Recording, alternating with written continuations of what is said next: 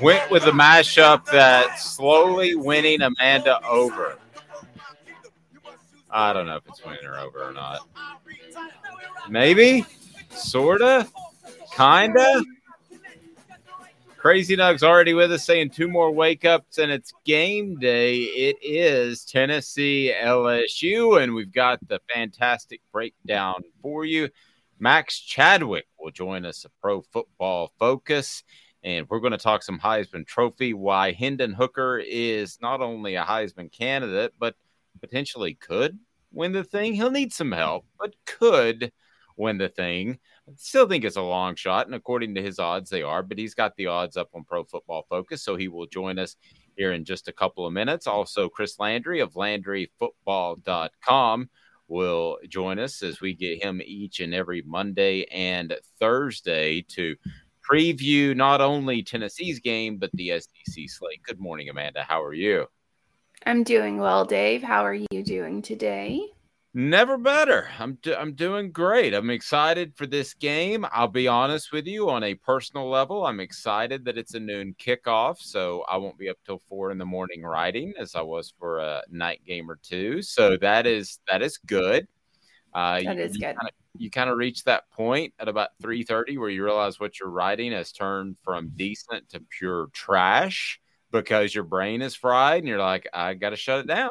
And uh, so that's what I had to do for uh, Tennessee's uh, night game previously, and uh, we've we've got a lot to get to, and um, like I said, the show's absolutely loaded up, but I just can't help but think that this feels again, and I mentioned this yesterday, a lot like Florida Week, that this is a Tennessee game that they should win. Uh, this is a matchup that favors Tennessee in pretty much every scenario, with the exception of Tennessee's defensive backs, just aren't very good. And Warren Burrell's now out with the season ending injury. Man, I don't see them suddenly getting better just out of nowhere. I mean, I don't see uh I don't see them getting better like just randomly, but I know and I hate myself for forgetting the name of the guy that's coming back for Tennessee. D. Williams um, this that's, week.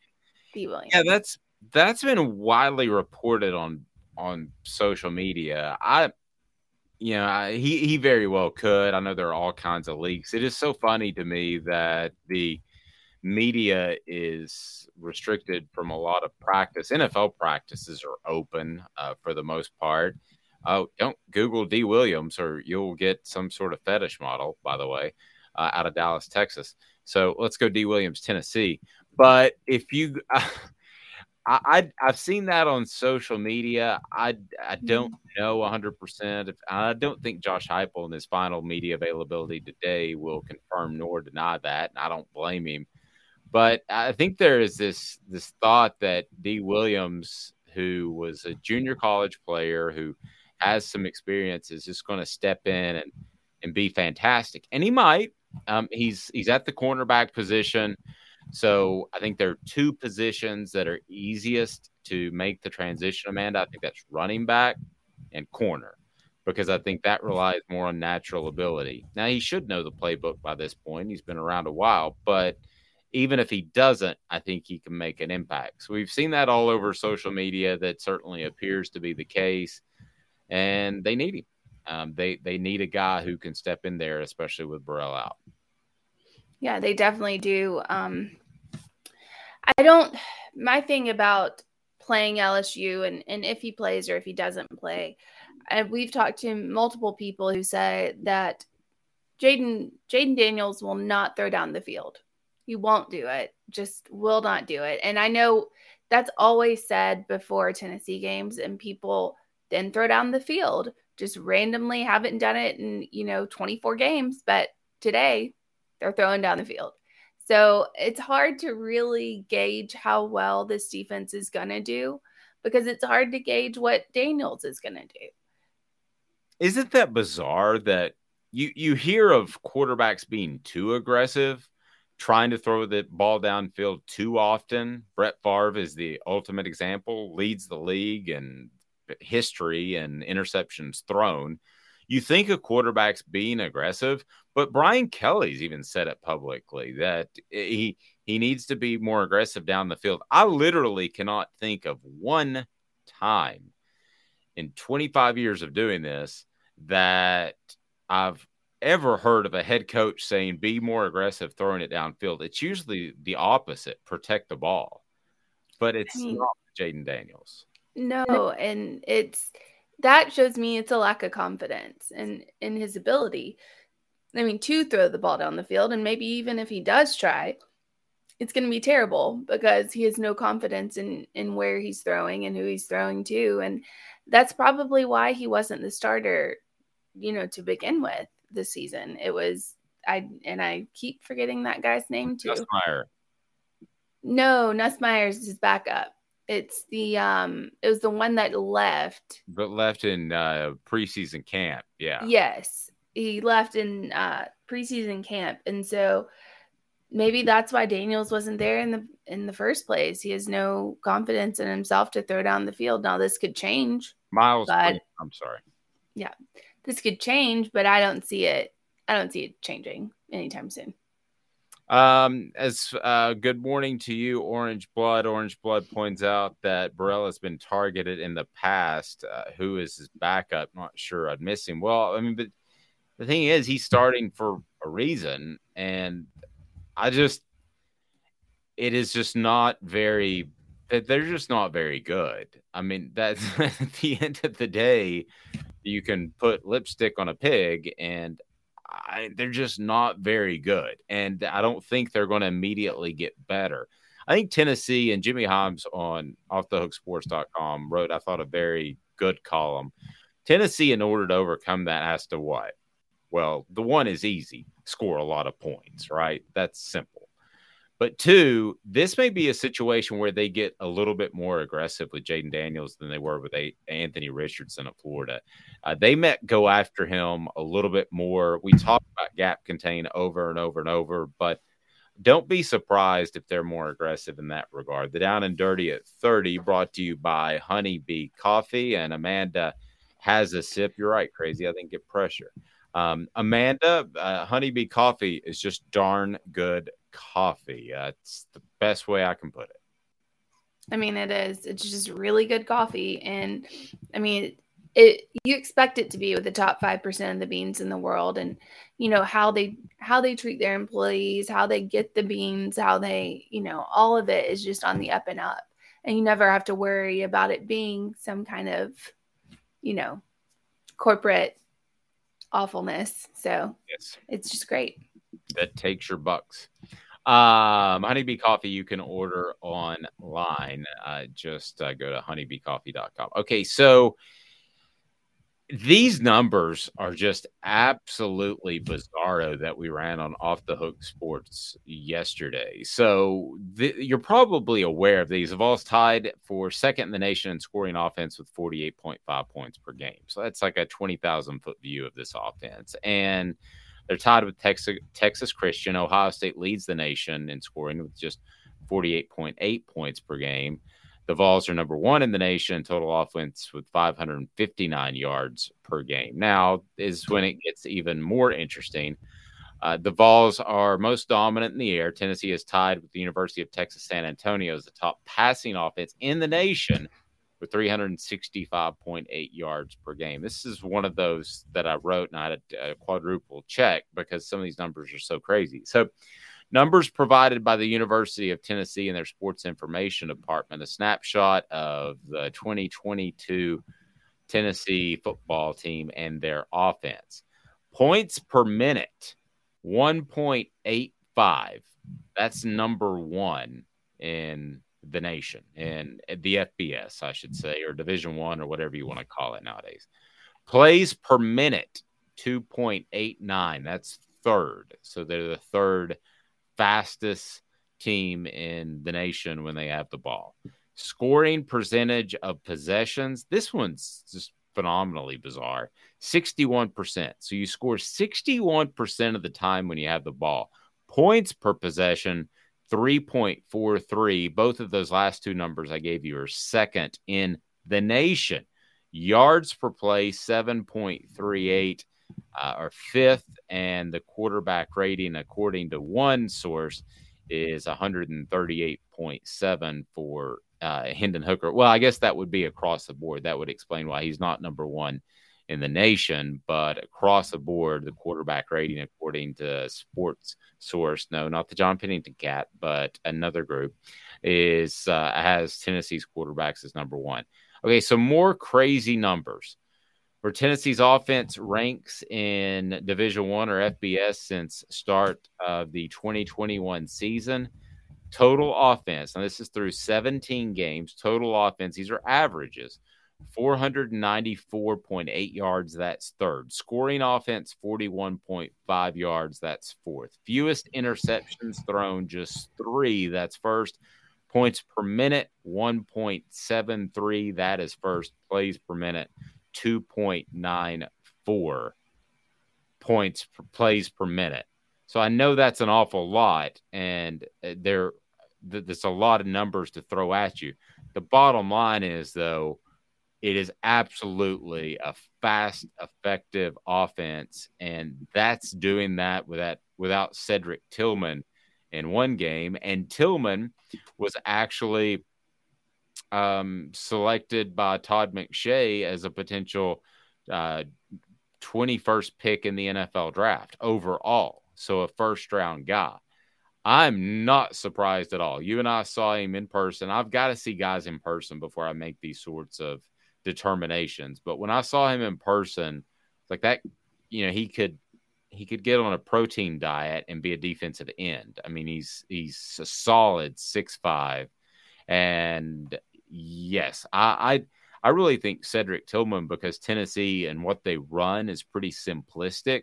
I think he's just starting to scratch the surface of his potential. If he takes on coaching in the NFL and becomes a better route runner, I think we're talking about one of the phenomenal receivers in in the game in a couple of years. I think that's very possible for Cedric Tillman. I think it's very possible as well. my my worry about guys that are, you know, these these huge and Cedric Tillman's a big dude. Like he's a big dude. My worry with these big dudes uh, is how sustainable are they? I mean, we see like Julio Jones, big dude, can't stay healthy. You know, Cedric Tillman has this injury. It's not a serious injury, but it's still an injury. So my my concern with Cedric Tillman going forward is how healthy can he stay and be in the NFL when he goes? The talent is definitely there. It's there all day. But you see like AJ Green, all these like number one receiver types, you know, Keenan Allen that get out there and just work and work and work and end up getting hurt all the time and staying hurt. So I would like to see him get maybe a little bit he's a he's a big guy, don't get me wrong, maybe a little bit bigger. Um try to put on some kind of, you know, solid weight so that when he goes to the NFL, it's not just here you are.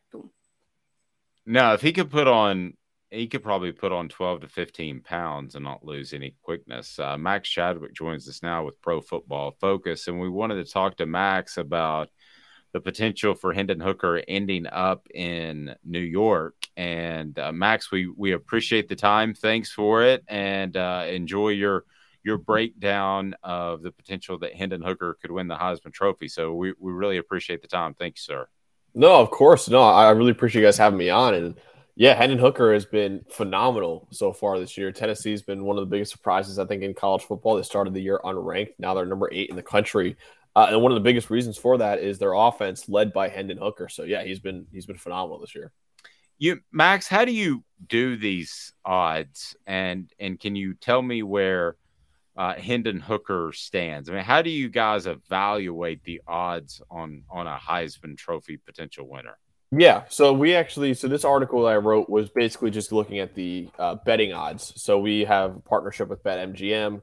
Uh, so they actually put out the Heisman odds, and I wrote an article breaking down their top candidates. But he, uh, yeah, he's plus thirteen hundred to win the Heisman Trophy right now, which is fourth uh, out of all players, behind only C.J. Stroud, uh, the quarterback for Ohio State, Caleb Williams, the quarterback for USC, and then Bryce Young, the quarterback for Alabama.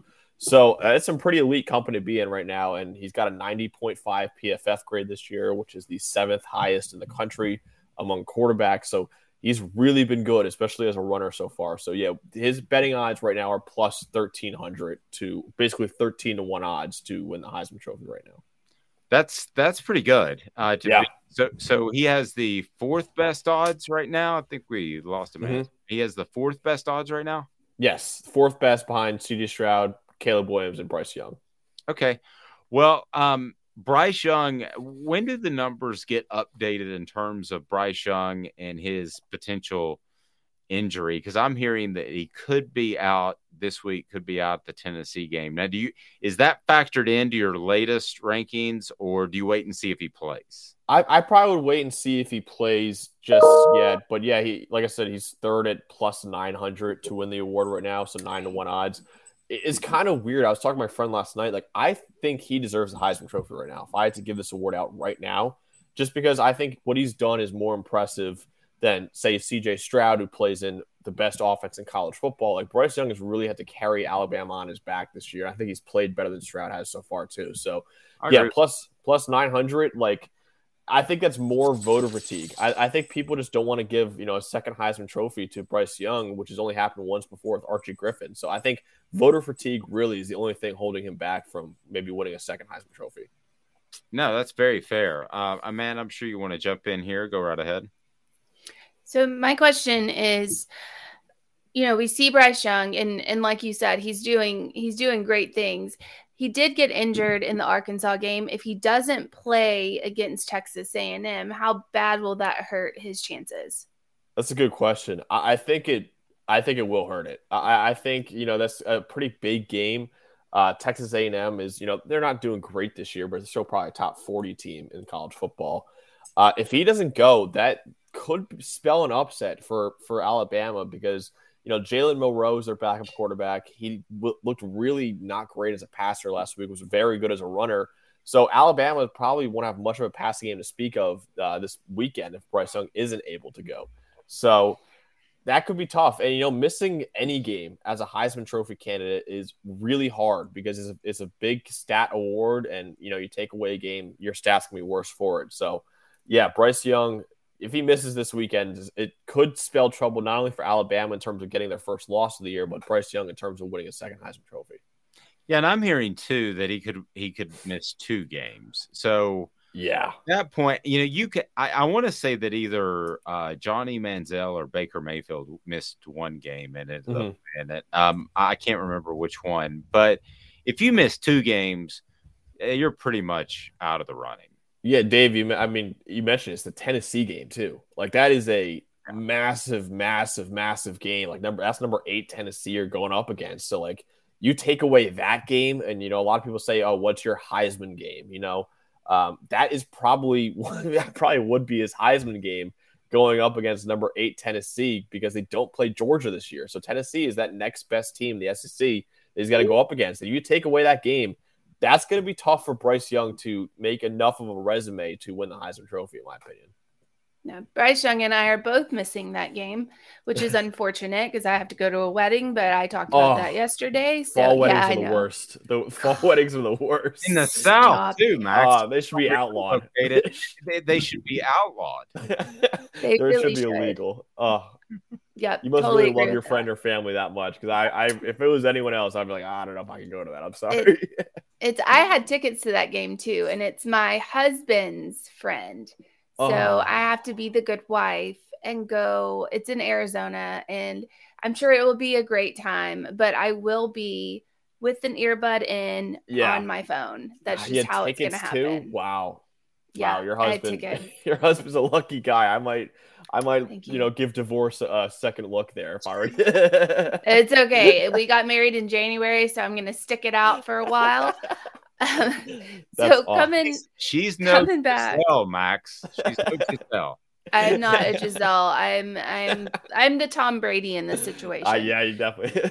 Yeah. So coming back to the Heisman talk, we see Will Anderson up Mm. there. People put him up there. Do you think that that is just like kind of a, a, thing for clout, or do you think he has a legitimate chance to win it? I don't see another defensive player winning it besides yeah. the Charles Woodson. I just don't. But what what are your thoughts there? I, am completely with you, Amanda. I, I, think Will Anderson Jr. He's been really good this year. Uh, I don't think he's been as good as the couple years past. I think that's a big, you know, a lot of people just are saying, oh, you know, Will Anderson Jr. because he's going to be, you know, guaranteed unless he gets hurt, which hopefully does not, but guaranteed top five pick in the NFL draft. Which he's a phenomenal player. Uh, he's he's graded out okay this year. He's a 73.8 grade right now, which is decent. Uh, really good run defender though, and I, I just don't think like Aidan Hutchinson was arguably the best player in college football last year. If you ask me who would I would give the Heisman Trophy to, might have been him. Uh, if he can't win that award, I don't know who can. And, and you remember like Ndamukong Suh a long time ago, like 2009, I think it was. He was phenomenal. He was the best player in college football. He still didn't win the Heisman Trophy. Like Charles Woodson was able to score touchdowns and all that. Defensive line is a tough, tough ask to win the Heisman Trophy. So I don't think Will Anderson Jr. really has much of a chance, unfortunately, this year.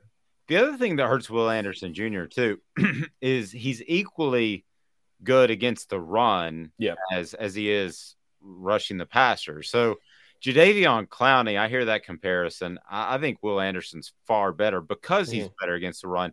But Clowney would be the one to put up the sack numbers that might yep. get voters in, enticed. So um, so what has to happen in your mind for uh, Hendon Hooker to ultimately win the award? Well, let's start with what has to happen for him to be invited.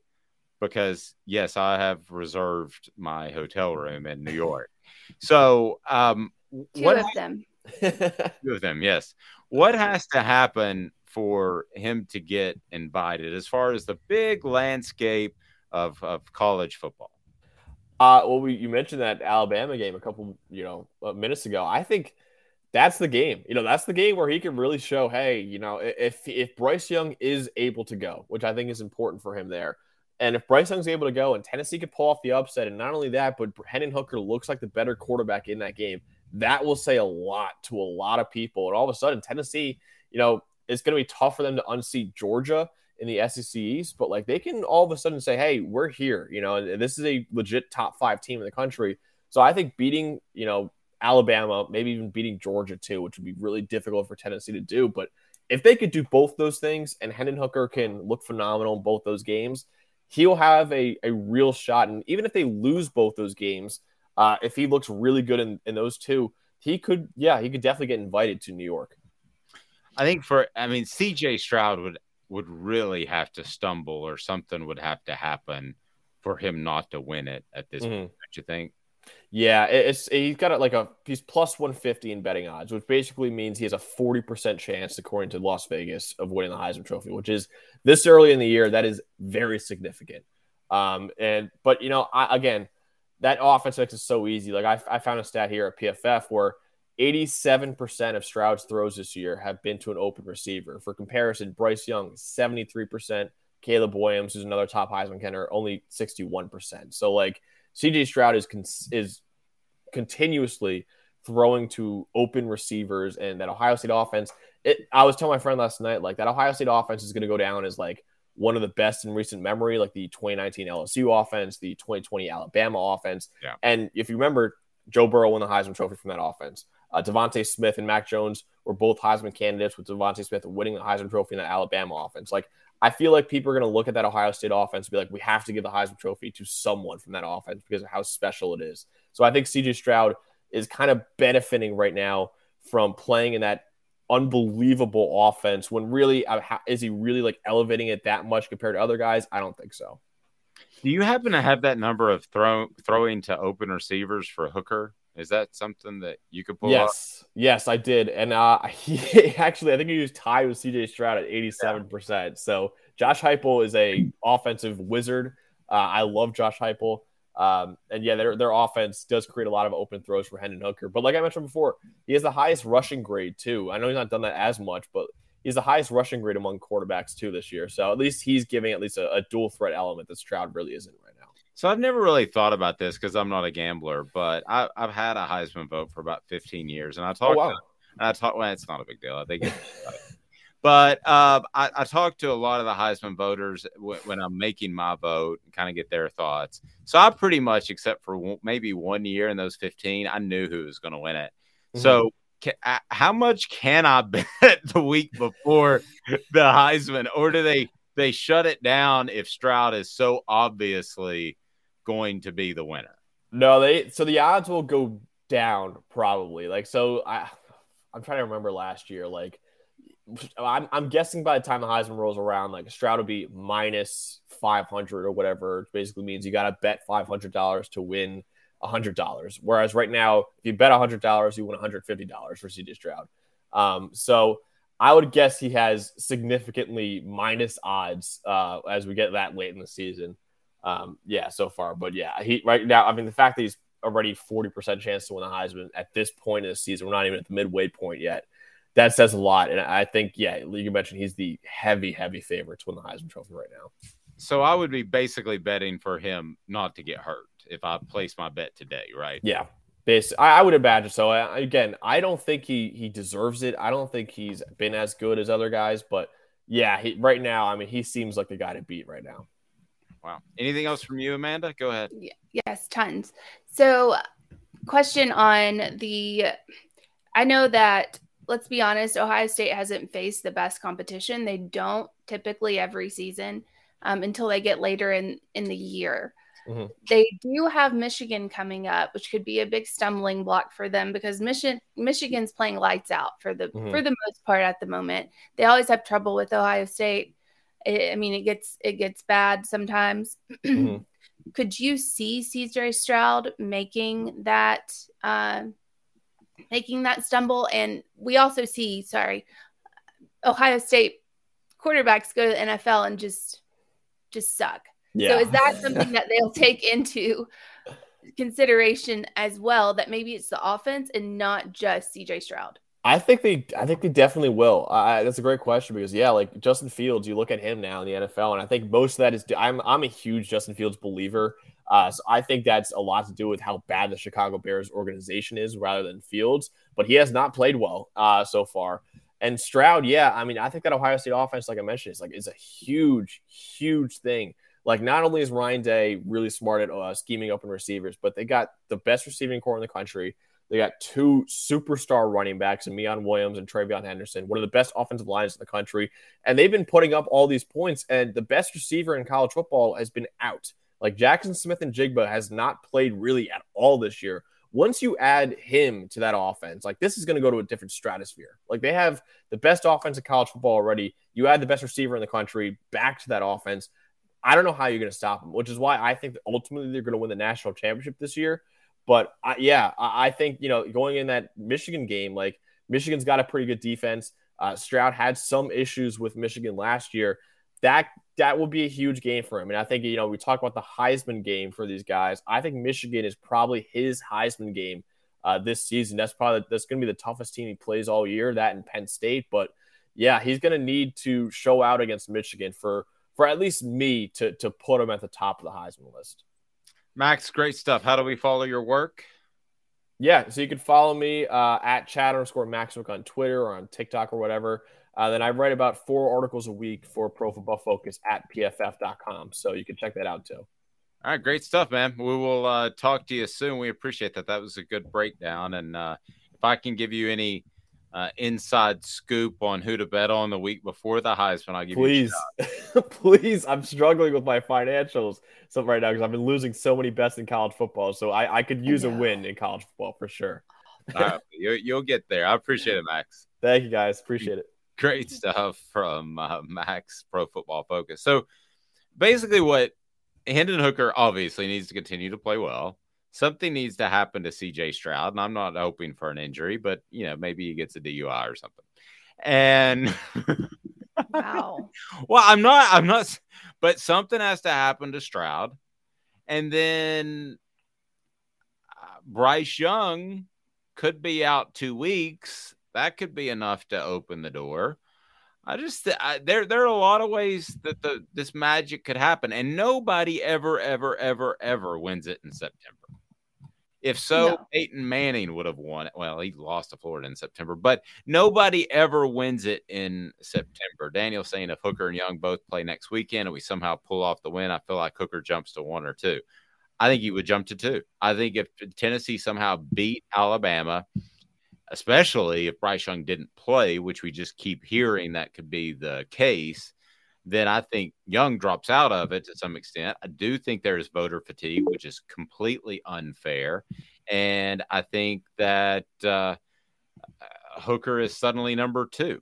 Uh, now there's Caleb Williams at Southern California, but um, there is also, fair or not, an East Coast bias that we've talked about.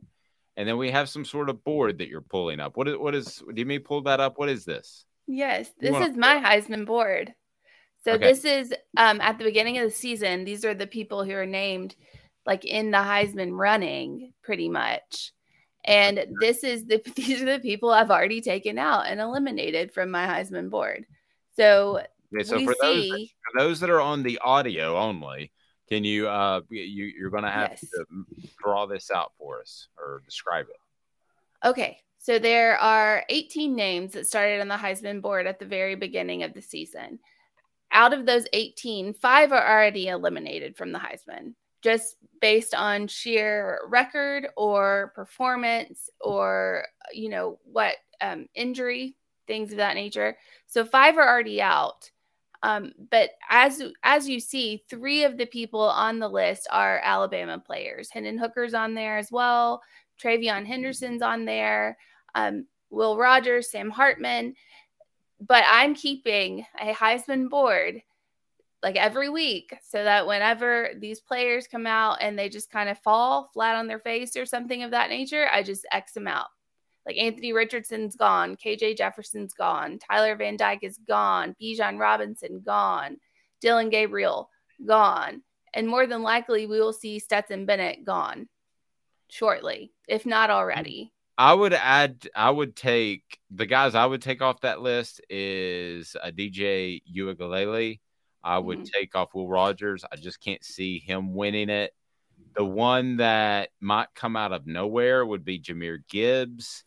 I don't think Will Anderson can win it, but he of this list is the guy that I would pick if I were an NFL franchise into discussion, and there's not a close second.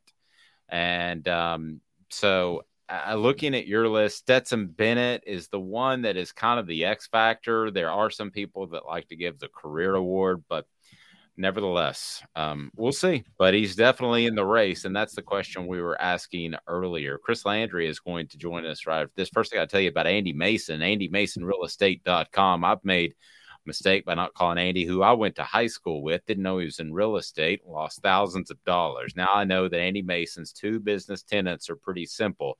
Number one, it is the best service. Number two, it is the best price. Back in two minutes with Chris Landry. We'll talk some Heisman with him. And of course, Tennessee, LSU in just a matter of moments. Hang with me just two minutes, Mr. Biles. Gary Viles here. I want to personally invite you to North Knoxville's newest sports bar and restaurant. It's Big Orange Phillies, located in Black Oak Center. And yes, folks, it's happening in Halls. Big Orange Phillies offers family-friendly environment with homemade meals and the best deli-style subs around. Billiards, darts, jukebox, shuffleboard, and cornhole, and a full bar. We also offer valet parking on weekends and during special events. We even have a covered back patio. It's happening at Big Orange Phillies. We want, we need, and we appreciate your business. Hi, Mike Davis here with City Heating and Air, reminding you to always dare to compare. Our team provides quality local heating and air service, installation, and maintenance across East Tennessee.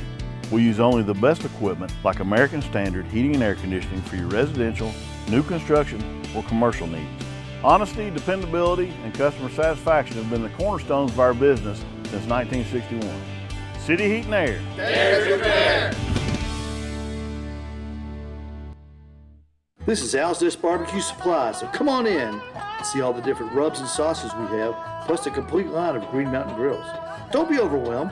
We have plenty of help so you can produce the best barbecue and amaze your family and friends.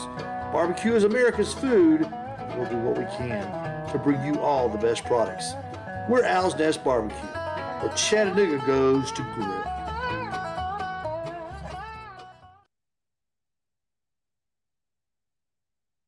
Do you want to own the more that owns every job? Then get to Vassy Lawn and Garden in Cleveland and get you a Toro. I'm David Vassy, here to talk to you about Toro. With a Toro Zero Turn, you'll get more out of every minute and you'll reach the finish line faster. At Vassy's, we like to say no matter if you're mowing three acres a week or 11 lawns a day, homeowners and business owners alike find confidence in equipment they can trust from top to bottom. Vassy Lawn and Garden, Highway 60 North in Cleveland. Man alive, it's worth the drive. Guys, you ready to let the dogs out? What? Do what? let the dogs out. You know, like, who let the dogs out? Who, who? Off the Hook, airing on offthehooksports.com. Your home for real news, real opinions, and what really matters about Tennessee athletics. Always available on Apple Podcasts, Spotify, Stitcher, Google Play, TuneIn, iHeart. Like, share, follow, subscribe. Always available wherever you find your favorite podcasts. You know what? What? I I'm gonna say this because I every day I want to say this when it starts, and I don't. That song when it comes in reminds me of the "Never Gonna Give You Up." I don't know why. I thought for that's uh, Rick Isaac. I think I thought for years that was then I'm gonna, then I'm gonna give you up, then I'm gonna let you down. I was like, this is the coolest, meanest song that I've ever heard.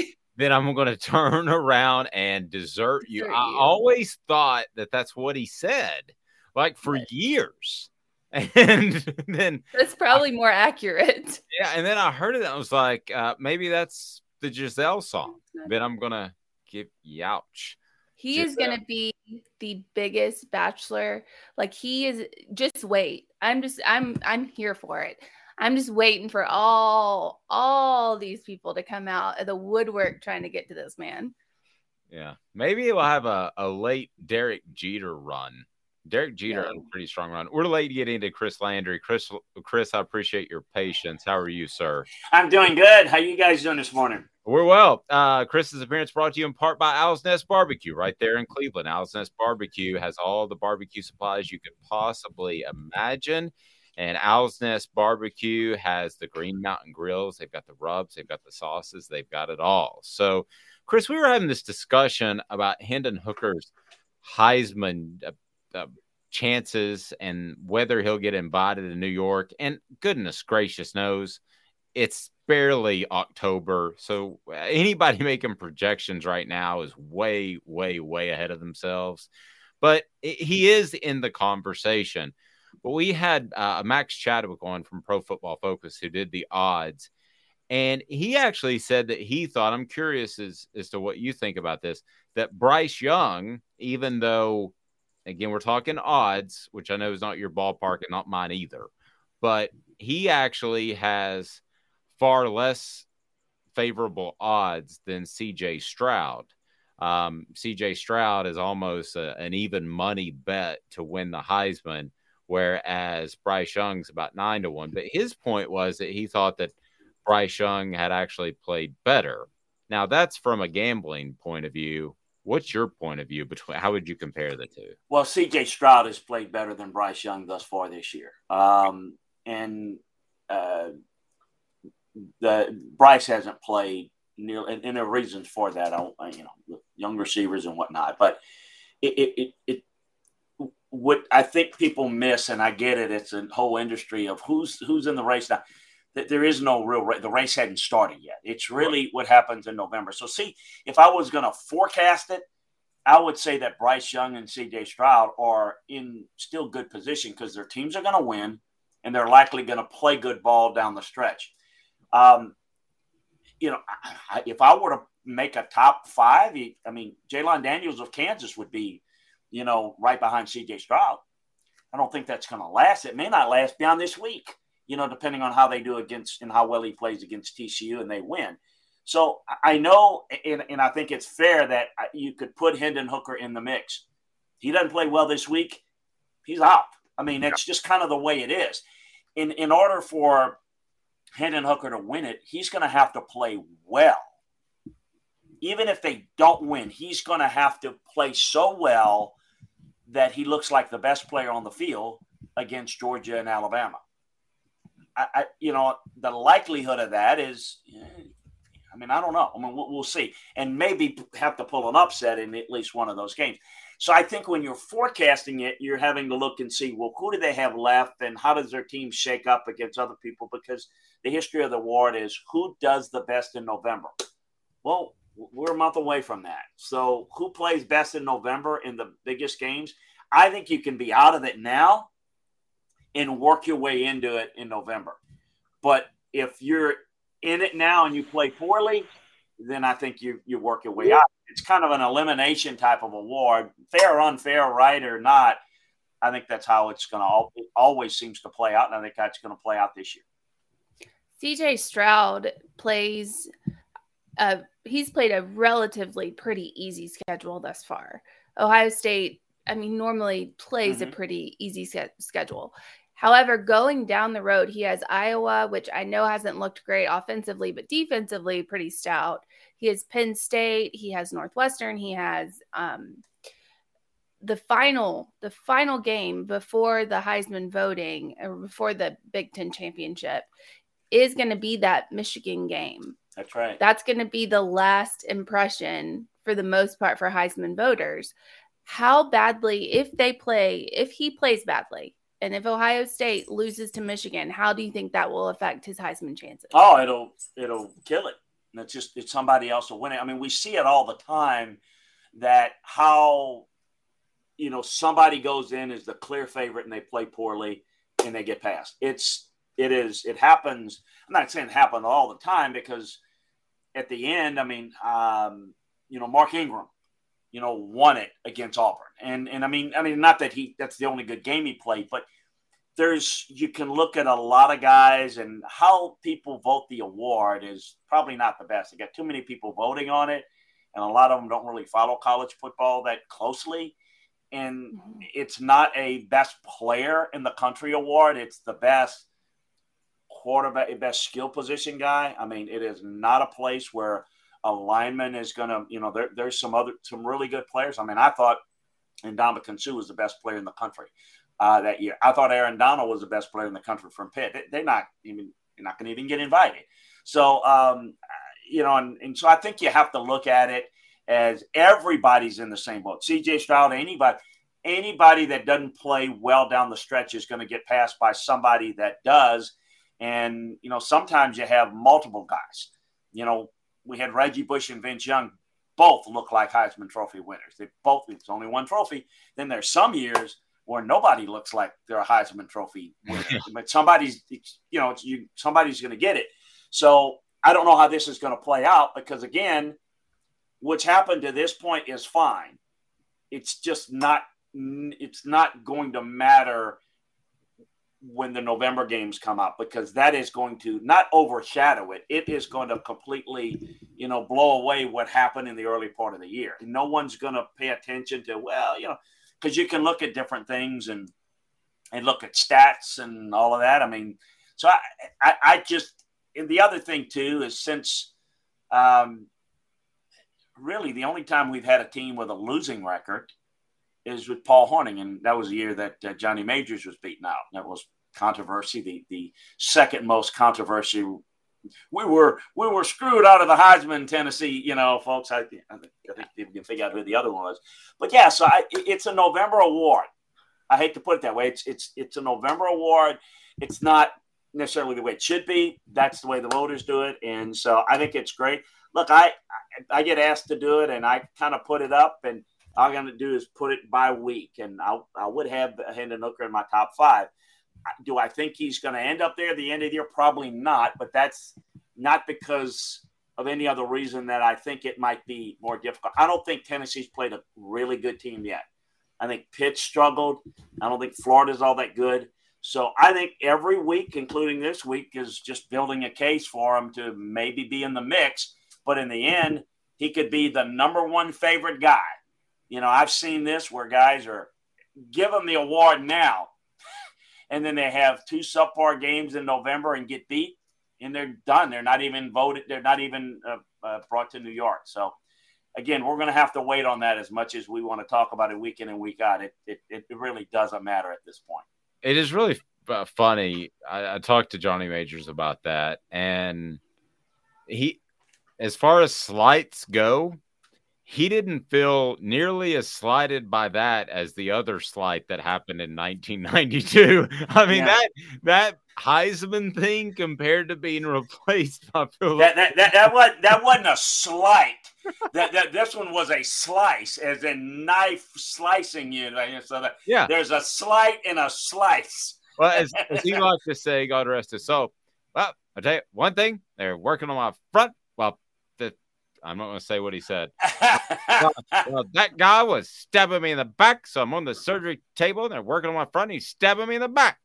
Uh, that sounds anyway. just like him. Yeah, that sounds just like uh, him. okay, so out of this group we've talked about, um, and uh, let's throw Will Anderson in there, who's not going to win the Heisman because you're right, it's an offensive award. If you're star, if you're an Landry, uh, the Warriors, the Landry Warriors NFL team, and you're picking first next year in the NFL draft, who are you taking? I'm taking Will Anderson.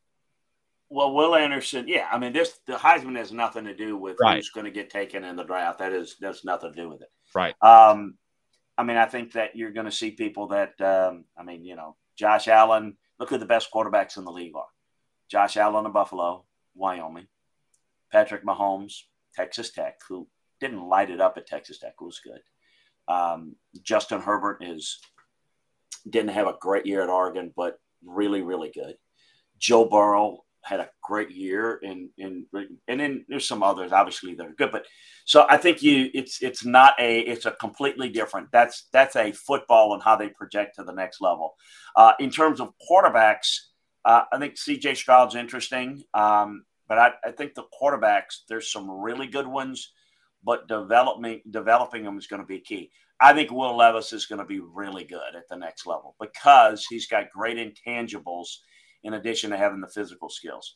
But um, you know, I mean, I think there are a number of guys, but I think Will Anderson is is talented a guy and as much of a game wrecker as you're going to find.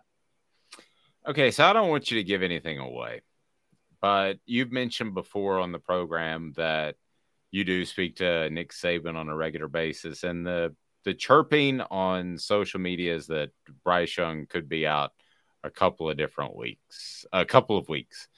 Um, what do you think? Any insight you can give us in, into that? No, I mean, it, look, it's real simple. When the doctors say he's cleared, and and and here's the thing about that injury, it's a pain tolerance thing. It's not a it, you can hurt yourself more if you play.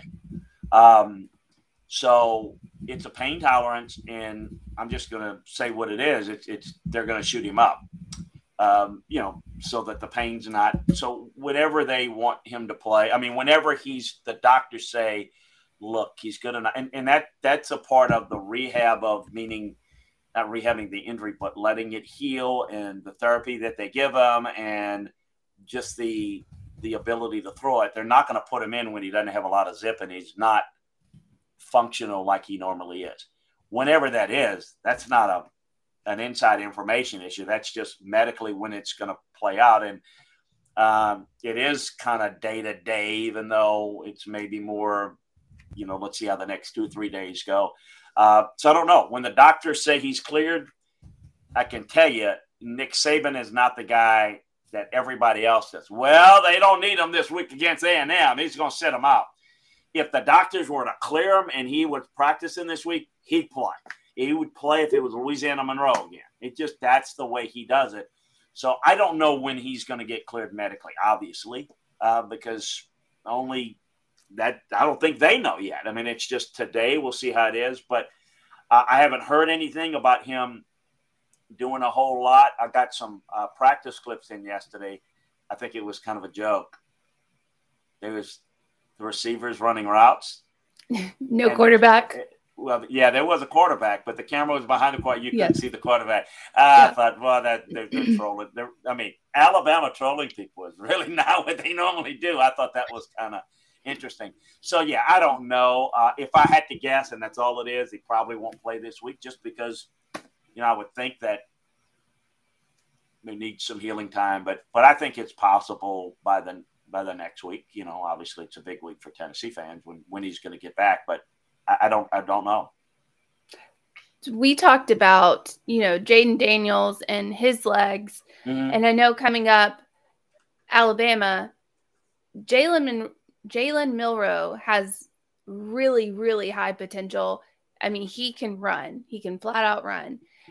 Would you rather see, if you're a Tennessee fan, would you rather see Bryce Young or would you rather see Jalen Milroe against, you know, your defense? Because we know Tennessee's not that great secondary, but they're not really that great anywhere on the defense. Yeah, they'd rather they'd rather see, I'm sure, Jalen Milroe or or I, I don't know what the you know I I don't I don't know what fans think about it, but I can tell you just if I'm having to defend, I, I, I would uh, of the two, and both are provide different challenges for a defense uh, for Tennessee. Um, Milroe, they're going to come off run the football right at Tennessee and and probably get some big run plays out of it. Bryce Young can throw the football more. So, what makes Bryce Young more effective, assuming again he's got velocity on the ball, like he can, that Alabama is capable of scoring points through the air, moving it quickly, and matching Tennessee, even though the receivers are not quite as progressed at this point. They're in better position with Bryce Young to match points with Tennessee in an up and down scoring affair, passing game. Whereas I think the the philosophy with uh, Jalen Milroe is going to control the game at the line of scrimmage, run the football, and um, and win that way. And you know the thing about it is, and I think we're going to see some of that this week with with LSU, and we saw it with Florida, is that you know Florida can't throw the football very well. They were pretty effective against Tennessee. It's because they ran the football pretty well, and so Tennessee's going to have to defend the run. Or else they're going to have to put so many guys in the box that it's going to be very easy to throw the football against a weak secondary that has not enough guys in coverage. So whether it's you know, Florida, which you've already played, um, and they, they got away, got, got a win out of that. LSU this week, or, or certainly Alabama, which would be the best one of the bunch that um, can run the football. And because Tennessee will have to put so much emphasis on defending the run, you will see those teams, even though they're not really effective throwing it in a drop back setting, they'll have some success off play action throwing it against Tennessee. How much? Don't know. Um, but I, I, I think I think Tennessee's got to be concerned about this week. I think the whole Alabama talk is uh, I don't know. I'll say this. What's difficult about looking at games is when you watch tape and you study them, you learn a little bit more about each team every week, but you never stay the same. Either get better or you get worse. So when I look at this this game, I see both of these teams, LSU and Tennessee, having some holes, um, in in which difficult is try to figure out how much better they're going to be at fixing those things. What I've seen with LSU is a continual growth positively, meaning just a complete disaster of mistakes against Florida State. Got much better. I know they beat weak opponents, but just the clean way they fixed those mistakes to some degree. Now, last week against Auburn, blew some coverages early. I would not expect that to happen this week. If it does, then Tennessee will get an early lead and it could get lopsided. Um, for Tennessee, it's been a little bit more of not the type of growth. It's been a little bit more of stagnation and not find their rhythm. And I know they're winning and people are excited, but I'll say this: Tennessee is going to have to play better than they did against Florida, or they won't beat LSU. No, Um, and now I, I think they will play better, and that's the that that's the tough thing is will they won't they? I don't you know I don't know, but I think they will because just the natural progression of what I watch. I think that they can get better, but but the difference is I feel a little bit more about LSU correcting their mistakes than Tennessee because I've seen LSU do it a little bit more sequentially, whereas Tennessee, even in their wins, some of their lopsided wins, yeah, not not quite as good. LSU beat, and again, this is the danger. You don't know what you're going to get. It's not a 12 week season, it's 12 one week seasons. LSU beat a really good Mississippi State team, a Mississippi State team that's got more talent than Tennessee. They've got a, a quarterback that's better than Tennessee's quarterback. They've got a passing game that's really good.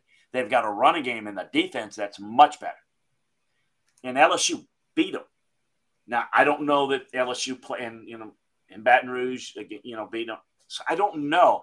I still think Tennessee's more explosive and can score quicker in bunches. And that is Tennessee's real advantage. They get a lead. LSU can't go up and down the field with the passing game and match Tennessee. So to me, it's about we talk about path to victory and the style of the game. I think that's that to me is the most important thing that I focus on because people say, who's going to win the game? I mean, that's that's that's the answer. Who's going to be able to do those things? That's going to take you to the answer. I, I wish I had it. If I did, then I'd have all those big buildings in Vegas instead of you know the, the gambler folks are good about that because they get 50% of the money going on either side and they make money. But trying to forecast it is trying to anticipate who's going to get better and whose style is going to impose their will on the other. And that's going to determine it uh, in this game, I think. Chris Landry of Landry Football joining us now. Uh, man, the chill pills, Chris talked about them recently, and those uh, chill pills are absolutely fantastic for. Uh, they've got uh, specific formulas for arthritis and digestive issues. You just go to crafttreats.com, and the chill pills are incredible at crafttreats.com. They can help your pet, whether it happens to be uh, social anxiety, car ride anxiety. And don't forget, you save 20%. That's 20% if you check out uh, with the exclusive code off the hook. Uh, again, crafttreats.com. It's the chill pills. Check out with that 20% off promo code off the hook. Chris, I've got a pretty fast car. We talked about it the other day. I, I like fast cars, but I can do anything I want to to that car, and it's not going to win the Indy 500. So, with that transition being a little stretched, yeah. what can Tennessee do to this secondary to make it significantly better? Or are these dudes just what these dudes are? Are they limited from a talent standpoint? they're limited, but you can they certainly can get better from a technique standpoint. But the biggest thing they can do to get better to help the secondary is to to up front play the run better with seven. It, they can't allow those guys to have to get the safeties in the box, and the corners have no help. If they've got to overplay the run with numbers, then that's going to be difficult for a really talented secondary that's that's loaded with, you know, NFL draft picks. Um, so it's going to be difficult. So uh, that is going to be the key. Um, look, if you can play split safeties and you can keep those safeties to help the corners out, and you can defend the run with seven, then then you can be a pretty functional defense. You don't need to have great cover guys because you've got less area to cover. You can pattern match. You can basically play man. You can play zone coverage, but man principles in a zone coverage. But right now they're having to put too much too many numbers in the box to stop the run, which you've got to do that, or else they'll just run you out of the game, and that's the easiest way to, to lose. So that's the key, Dave. Uh, it's just they've got to help the secondary out. They're not going to, you know, throw magic pixie dust and those guys are going to become great. What they need to do is help them a little bit more in in up front to be able to defend the run. And if they can do that, and again, people will look and say, well, they, they defended the run you have to defend the run and the num the run numbers. You got to look at how well are you defending the run with a base look and not putting eight guys in the box because that is the key. Because when you put an eighth guy in the box, you've got less guys in coverage. Well, do the numbers now. Here's the thing in defending in as it relates to this game. The guy you've got to be careful of is Nabers. Nabers is the guy that torched Mississippi State and so they will find him, and and he's not the most talented guy. Uh, Boutte is the most uh, talented guy, and he's been up and down a little bit of a kind of a to himself. He's had a lot of personal issues. His, his girlfriend just had a baby a couple weeks ago. I mean, he just he seems to be not in rhythm and maybe frustrated, the numbers and all that. But you got to be wary of him because he can take over a game. Um, they've got more weapons in the passing game than say a Florida does. So I'm just using it as a comparison because of who Tennessee's played. So I think a couple of things. It's just can you get the pass rush, and and then can you be disciplined with your pass rush? You've got to be careful. Um, you know, it's not about just pass rush and containing a mobile quarterback. It's about pass rush containing a mobile quarterback in relation to the receiver's ability to get open. See, I thought they did a really good job to get Anthony Richardson for the most part, not letting him spoil the game with his legs. But it was uh, Florida's receivers don't get open quite as well. I think LSU's do that a little bit better than Florida. So the pass rush is going to have to be good without allowing any rush lanes, escape lanes for Jayden Daniels, because as you know, he can kill you there. And so you you have to do that. And he's different. He's a thinner guy, but he's a quicker guy. So containing him and being in position is even more important because if you're just one foot out of position, it's the difference between getting the right angle on keeping him in the pocket or allowing an escape lane. And then you do everything else well and you're defending. When you've got a mobile quarterback, we talk about defense. Uh, you got to cover every gap, the gap between the center of the guard on both sides, gap between the guard and the tackle. When you have a running quarterback that you're facing, you got to defend an extra gap. That means you have to have an extra emphasis on the run because you've got to defend 11 guys. Because a drop back quarterback, you're not defending him, he's distributing the ball. But a quarterback that can run, you got to defend him like you you cover a running back. So whether it's a little bit of spy, whether it's a little bit of a mush rush, whatever, you've got to understand that you can have everything else handled and he can beat you. They did again a pretty good job with Anthony Richardson, but a different type of runner, dynamic runner in his own right, physical. But can they do that? And then if he does it, can Jayden Daniels escape and make plays downfield?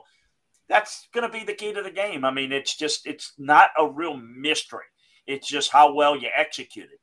It's easy to look and say, you know, uh, Tennessee didn't look all that impressive against Florida and Pitt, but they won.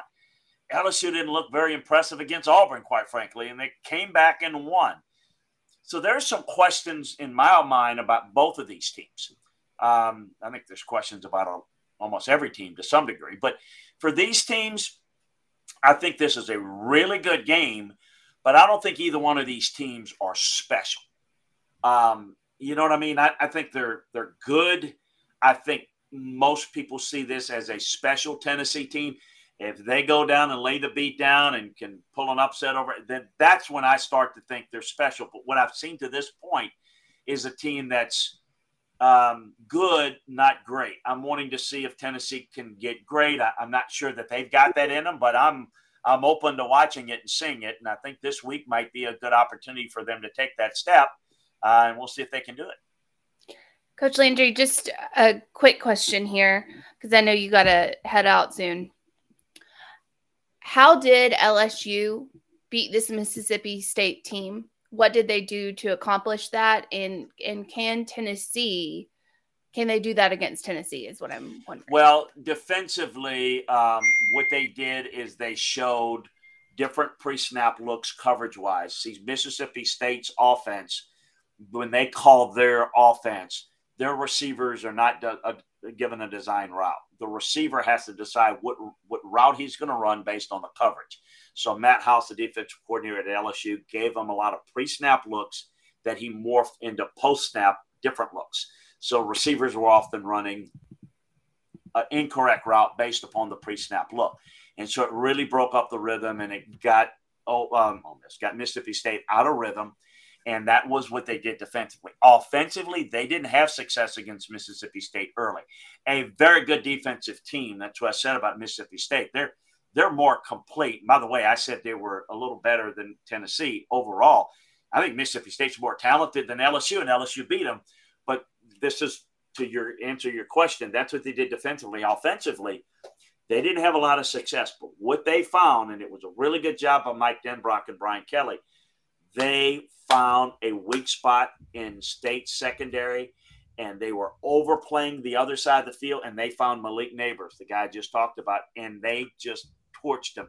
They were playing a lot of man. They didn't get out of man coverage, and they beat them. So that's where it's now. What is it? How does that translate to Tennessee? Where Tennessee, um, they they're not real complex in what they call. They they basically try to get there with tempo. So there's nothing schematically um, overly challenging about what Tennessee does offensively. What makes it difficult is the tempo in which they do it with. So I think the whole key is to answer the question: Can LSU slow down Tennessee's offense?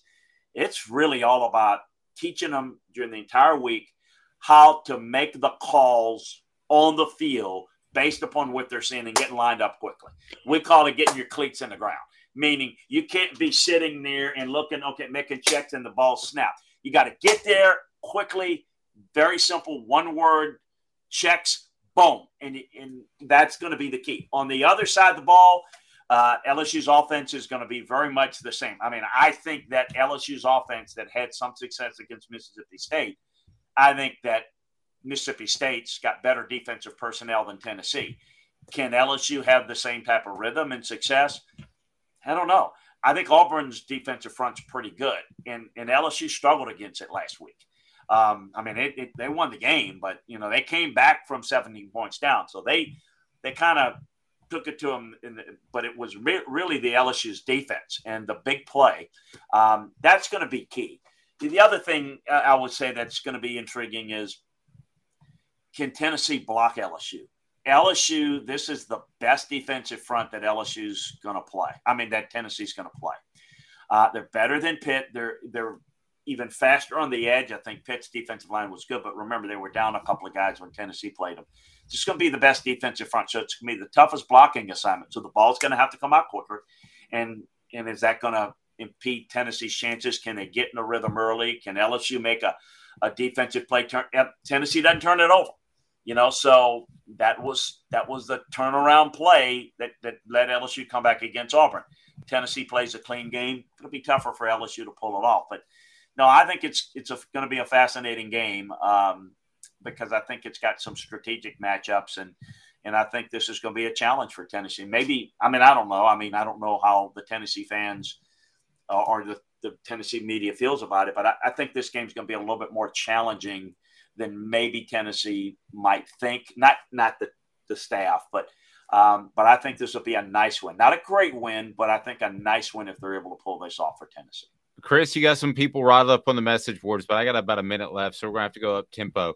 Um, you said you you think Will Rogers is better than Hendon Hooker. Oh yeah, as a talent, yeah. Not not having a better year, but a talent, yeah.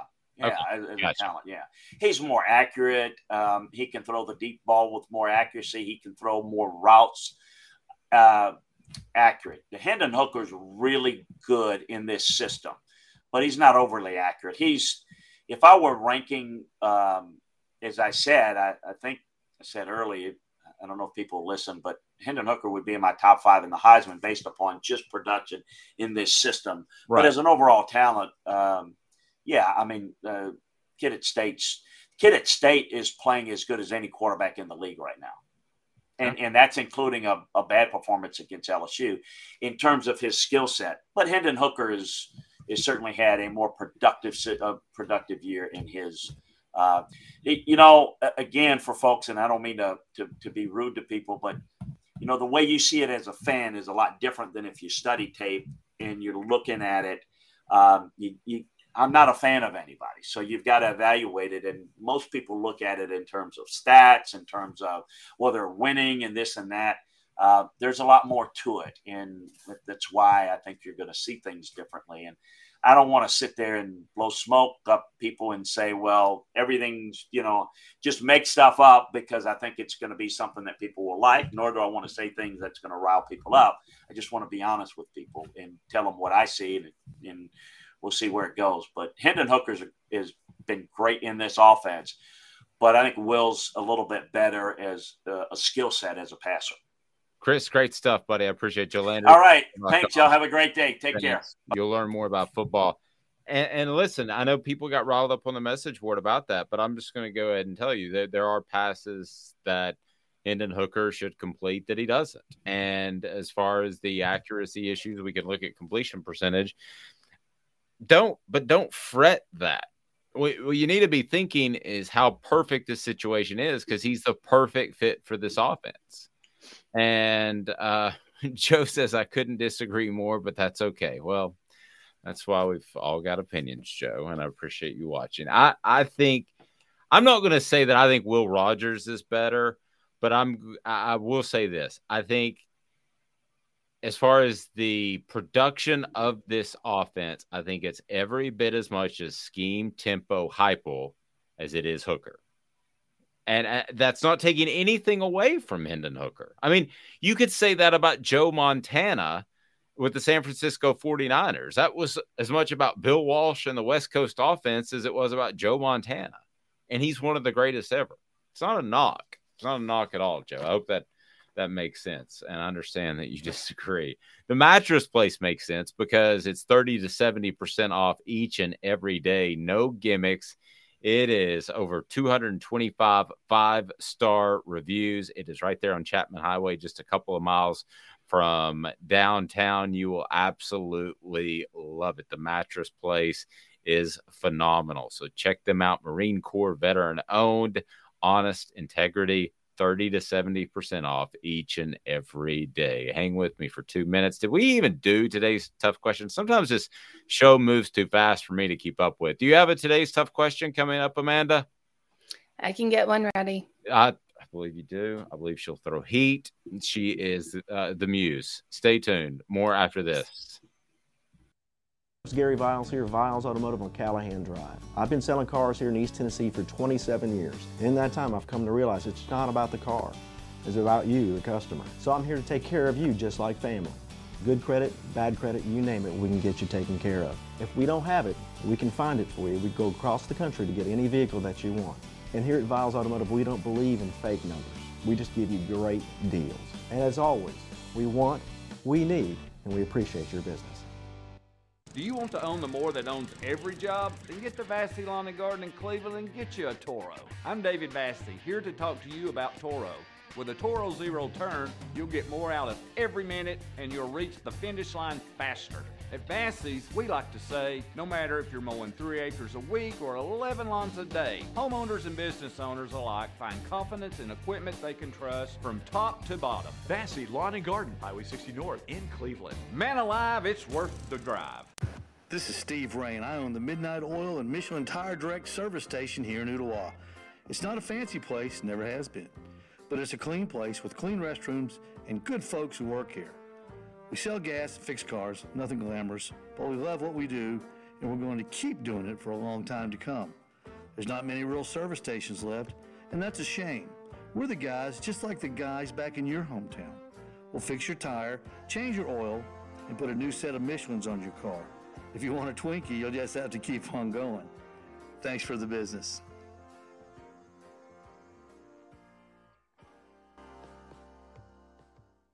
Hi, Mike Davis here with City Heating and Air, reminding you to always dare to compare. Our team provides quality local heating and air service, installation, and maintenance across East Tennessee. We use only the best equipment like American Standard heating and air conditioning for your residential, new construction, or commercial needs. Honesty, dependability, and customer satisfaction have been the cornerstones of our business since 1961. City Heat and Air. Dare to compare. We do our research. Have you done your research? We're working like heck. Today's tough question What's the real debate? You sipping my soupe, Guadalupe? Exclusively on Off the Hook Sports with Dave Hooker and Amanda LaFratta. You drinking my sake, Kimosabi? Oh my God. Is Will Rogers better than Hendon Hooker? No, we're not going to go down that road. I'm going to watch me some Will Rogers on Saturday extra close, though. Um, I mean, Coach Landry is is just doing basically stat analysis. So I think a lot of us will have yeah scouting. Yeah, yes, we'll have. Um, you know, we don't look at a lot of the the the stuff on the field. It's it's more emotional for a lot of us, especially as fans, and and we don't see some of the things that that people who just literally nerd out on football see. So I I would say Hendon Hooker's better, and it's I'm not emotionally you know there, but also I don't break down games like Coach Landry does. I look at what I think looks best. Well, and I talked to Jacob Warren about this, and you can check it out on our YouTube page. Now, now that this part was not quote on the record, but I was just uh, talking to Jacob about my report card following the Florida game, and I said that you know J- Jacob Hendon missed a couple of throws, so I was going to give him a uh, B plus, and then I looked at the stat line; it was like twenty two of twenty eight, and I'm like. I, I mean, how could I not give him an A? And I said, Jacob, please don't read my report cards because you might not like me. And he said, okay, I won't. And that, but there are some throws missed. But here, but look at it this way. Brittany says, I mean, that's why different coaches target quarterbacks with different skill sets. All that matters to me is that Hendon Hooker is the best quarterback for our offense. Exactly. Touche, Brittany. Which would you rather have? Think about this the best quarterback in the nation right now or the best coach in the nation right now? If you could choose between the two, I would take the coach, obviously. right?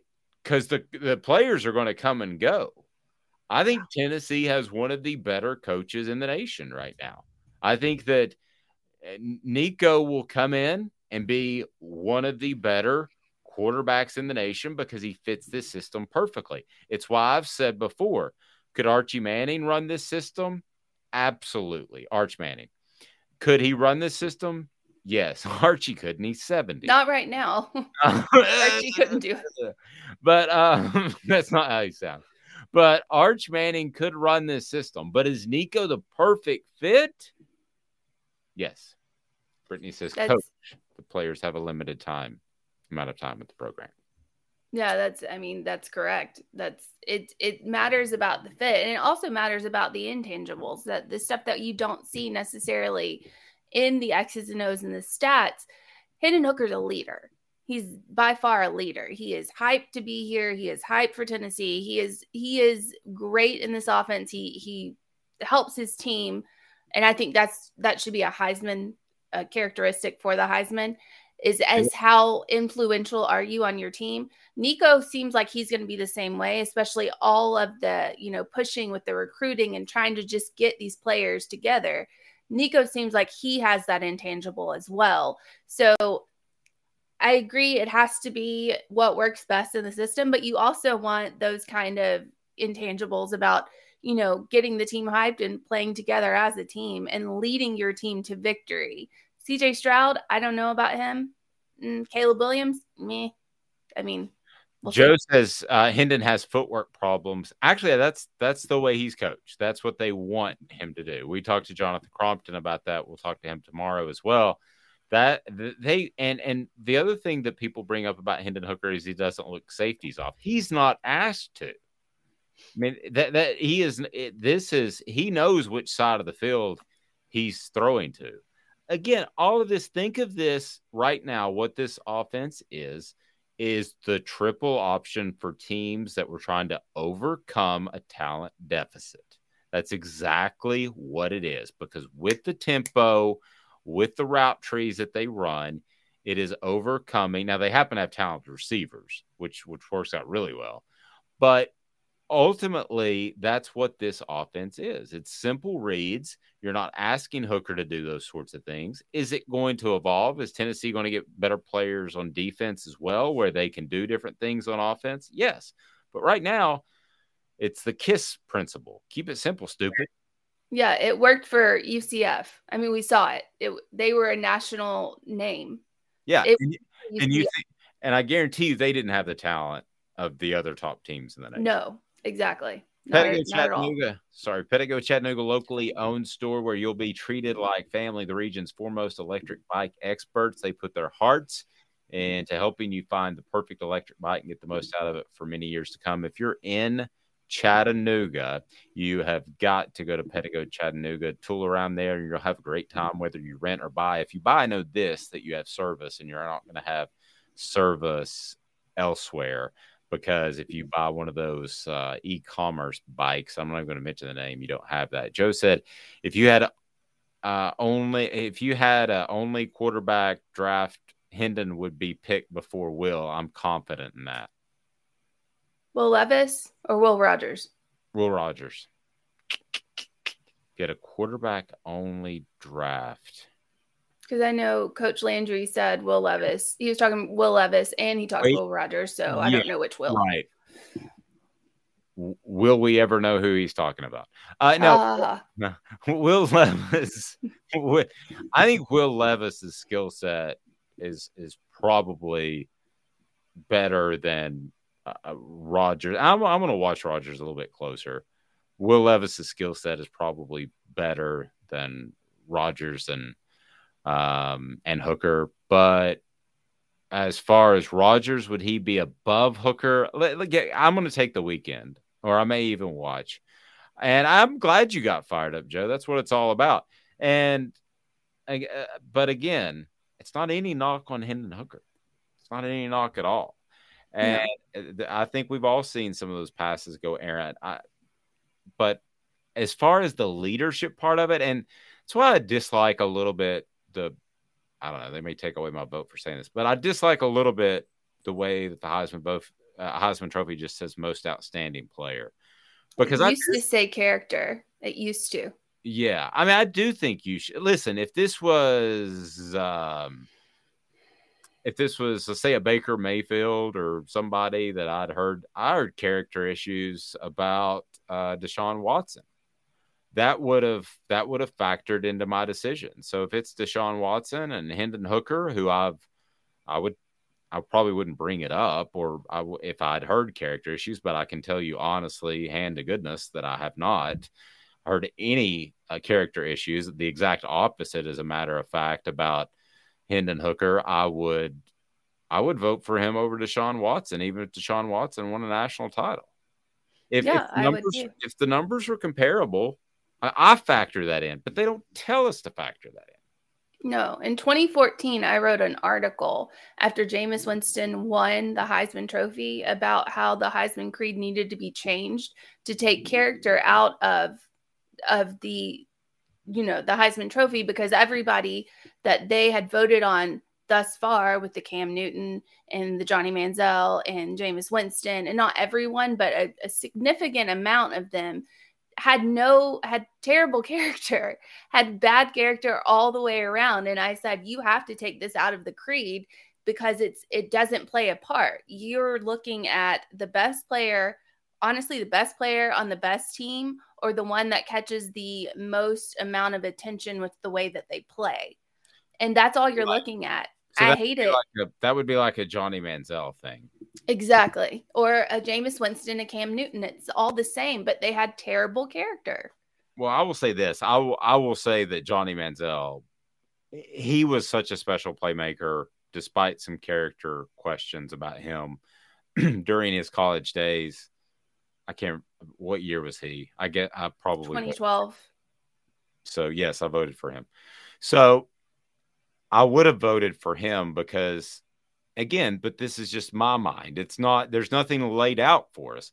So in my mind, he's the most special playmaker in the SEC of the modern era of college football, other than wonder why Archie Manning. Archie uh, Archie Manning. I think those are the two guys that did the most with the least out there. So as far as playmakers, that would have overcome that in my mind. Now I didn't know you're referring to the, he has a nose candy issue. He does. Oh, I know he does now. I don't know that he did then. I know he partied a lot, and he got he even got suspended for one game during a Heisman Trophy campaign, if I remember correctly. I still would have voted for him, but that's how I weigh it in my mind. It doesn't mean I'm right. I guarantee you, some voters, because of the off-field issues, didn't even put them on their ballot. I know some voters that put a defensive player on no matter what because they feel like they deserve it. Well, that's just stupid.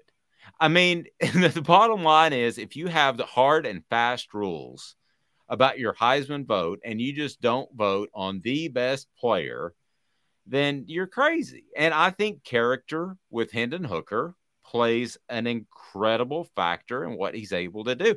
and we've written about it on offthehooksports.com. You hear Jalin Hyatt say, I want to go out there and win for him. He inspires his teammates. That should be a thing. That should be a reason to to vote for him. And if I had a Heisman vote, I would vote on who I think deserves it the most. Who is most important to their team? Who without them would their team be completely different and and not be even half as good as they are? And Hendon Hooker is that for Tennessee. I don't care what anybody says. I don't care. Joe Milton, yes, he has the cannon and all that crap. Hendon Hooker is the most important player to his team in college football.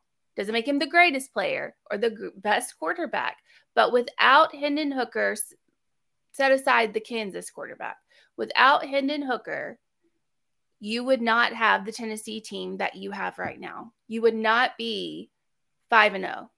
0. That got me Right. thinking. I can't. I can't argue with that. Other than the Kansas kid, because you know they probably don't have a lot of talent. But yeah, I'm sure C.J. Stroud has a fantastic backup. I don't know who it is off the top of my head. We already They know do. that Alabama has a fantastic backup. Caleb Williams is great, but goodness gracious, he's throwing to a Biletnikoff winner, and that offense has always clicked right along under Lincoln Riley. So you go on and on and on, and that might be an interesting column for you. to Yeah. write. All right, You today's can't replace him. Just uh, Brittany says, I agree. Brandon says she's right. I, yeah, I can't come up with a better example. Maybe it's uh, being closer to the situation than others. But all right, today's tough question. Uh, give us something quickly. So I said, what will be the most important aspect to beating LSU? Passing game, running game, secondary, or defensive line? Love it. So Tennessee's oh, defensive line. Yes. What will be the most important game or important aspect to beating LSU?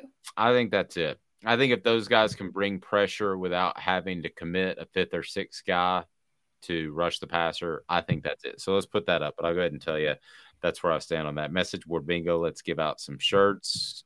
Brittany already has like a bundle of shirts coming, Brittany. So if you win, unbelievable. She's passing them out to her friends. Our message board bingo. Here we go. All right. It's a young team. Judge it at the end of the season and judge it when they get a QB. We've never had any coach bring in more talent than our coach right now. I hope we keep a coach who can out who can out recruit Alabama and not get sucked into the Finebaum and Saban smear tactics. Sometimes lies look prettier than the truth. They sound right. That's why smear tactics work. I think I know who it is. 10 seconds for the panel. The password is. I used to always love that show. Betty White What? was always on it. Password, super password. You don't remember that? That show, you talk about somebody said the Heisman was rigged. You talk about rigged. Super password was the most rigged show ever. Like they would say a vegetable, and Betty White would go, rhubarb. Well, how the heck? And and it would be right. How did she know rhubarb out of all the vegetables in the world? Password was awesome. All right, we got a couple of guesses for that one. Georgia, Auburn, Florida, Ole Miss, A and M, No. UT, A and M. Oh. It's A and M. A and M. Brandon, have you already won a shirt? Brandon, Brandon's won like three. Okay, Brandon, it's the last shirt for you, but we appreciate your viewership.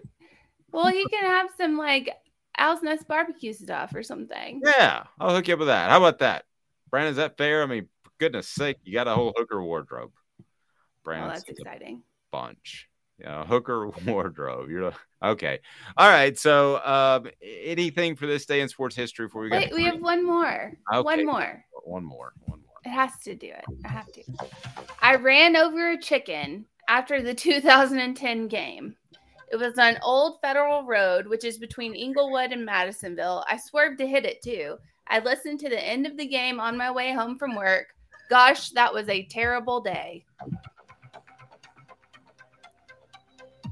Um, I'm gonna go South Carolina because they had a Gamecock. No. By the way, the Washington NFL team, you know, um, had to change their name, which they should have But does anybody think the whole, whole concept of Gamecocks is a little offensive? Having chickens fight to their death, like little Jerry and Seinfeld. Can we just stop with the offensive? I, I don't care. I don't ca- I don't care. I don't care. You, if, if it right. offends you, that's your issue. No right. offense, not to you, just in general. Well, it can also be offensive because they just yell "Go Cox" all the time, which is very odd, and they put up big signs that say that. If you didn't, if you just got dropped there from Mars and you knew the English language and you didn't know they were the Gamecocks fans, you would think they were the most perverted fans in the world because they don't. Unless you're an alien and you don't have one of those, then you wouldn't know. Okay, so Just saying. all right, so there. we had uh, but at uh, UT, Tennessee, Clemson, Tennessee. It's Tennessee. Joe, have you won a shirt yet? Be honest, Joe. Joe, yeah, and uh, Joe, I don't, I don't believe he's won a shirt. They're, they're now the cock commanders. Apparently, crazy. No, they're not. They wouldn't. They said no because they realized that that was a terrible idea. So they just kept the same name of for their chicken. Do you still get? I, I'm used to the Washington. They should have kept it the Washington football team. That actually stuck and sounded good. Then they changed it. Sounded stupid. It's it's it it stuck. I thought, but the Cleveland, what are they? I can't even remember what they in baseball. Guardians. They're the Guardians. That is horrible. Horrible. I just I we, this is for another day. Yes, this is- another day in time, but I just disagree with all of this crap. So that's just another day in time. Let's go to this day in sports history. Do you have something for that ready? I do. Okay, all righty. Uh, show's gone off the rails as it tends to do. This day, Yes, sports history, putting things in perspective, exclusively on Off the Hook Sports with Dave Hooker You're so old. When you were a kid, rainbows were black and white. and Amanda LaFratta. New kids on the block just called. They wanted you as a backup dancer. All I'm saying is you wouldn't have the fighting pit bulls. No, you wouldn't have the fighting pit bulls. I, I know that. saying. But ah. every everything in nature is vicious. I learned that when I went to South Africa. Vicious. They don't they don't South give a damn. Africa, isn't it? The, I think it's the white people that are vicious in South Africa. What is wrong with you? I don't know, but I mean, they have had apartheid till like a couple months ago. All right. this is South Africa. I'm talking about the animals. I'm talking about safari. Well, God bless. yeah, I don't want to go there. Um, we are just all kinds of offensive just today, aren't we? just be regular Caucasians. All right, so what what do we got this day in sports history? Help me. So in 1993, after nine seasons and three championships with the Chicago Bulls, the best player of all time, best basketball player of all time, it's not even close, LeBron James, get off of it. Michael Jordan announces his retirement from the NBA. However, he returns on third time. This is the first time. However, he returns on March 18th, 1995, and leads the Bulls to another three NBA titles. He announced his retirement slash suspension for gambling today. it was definitely that's definitely what it was. The last 10 minutes of this show, you have just gone on an offensive tirade. No question. The man who has dedicated his life to being the best basketball player and could have won eight in a row got suspended for gambling. There's no question. Just just offend everyone. Just take it all and offend it all. All the people. Yeah, I Offend, I wanna do the- offend the, the white people from dad. South Africa. He always wanted me to play basketball. And and meanwhile, uh, David Stern's like, you know, it'd be good if you took a little break there. Just a little. Let's see. So let's who have we offended today? South Africans. We've offended people that love Michael Jordan. We've offended Redskins fans. We've offended Cleveland fans. How many people can we offend? Well, I'm Brittany says, Why are you wearing purple? This is blue, but I do have a little bit of a colorblind issue. Is this purple or blue? This is blue, right? Uh, it could go either way. Oh. Brittany's right though. Maybe you should just go put on a gold shirt and call it a day. Let's just offend Tennessee fans and everybody else. Put on a bunch of beads and just pull my shirt up and there. we- Tiger tail and feathers, please. Yes, you I'm- have to I have didn't that. know it was. I didn't know it's blue. Thank you. I do have a business meeting, and now I'm very insecure about what I'm wearing, so I'm going to change. So thank you very much, Brittany. I appreciate that. Brittany has another one. Um, in this day in sports history, the Vols upset number 12, Georgia, 35 to 14. Arian Foster rushed for three Ds, three TDs, and 98 yards in the win, and uh, talked like a pterodactyl right after. Brittany, uh, Brittany's email- coming for your job. Yes. Uh, Brittany, email me because I've been looking for a good place to get some of these, and I've been in touch with Tennessee Sports Information Department on uh, Tennessee's This Day in Sports History. So please email me, Brittany, because it seems like you have an in there. And there used to be a book that I used to own, and I can't find it, but it was This Day in Sports History uh, for Tennessee athletics and I had all kinds of cool stuff and I can't find it and I've reached out to Tennessee Sports Information Department and they're about as helpful as I'm going to leave it at that. Have a fantastic day everyone and we will talk to you tomorrow at 8:30. How did I offend Chuck Norris? This has been a presentation of Off the Hook Sports.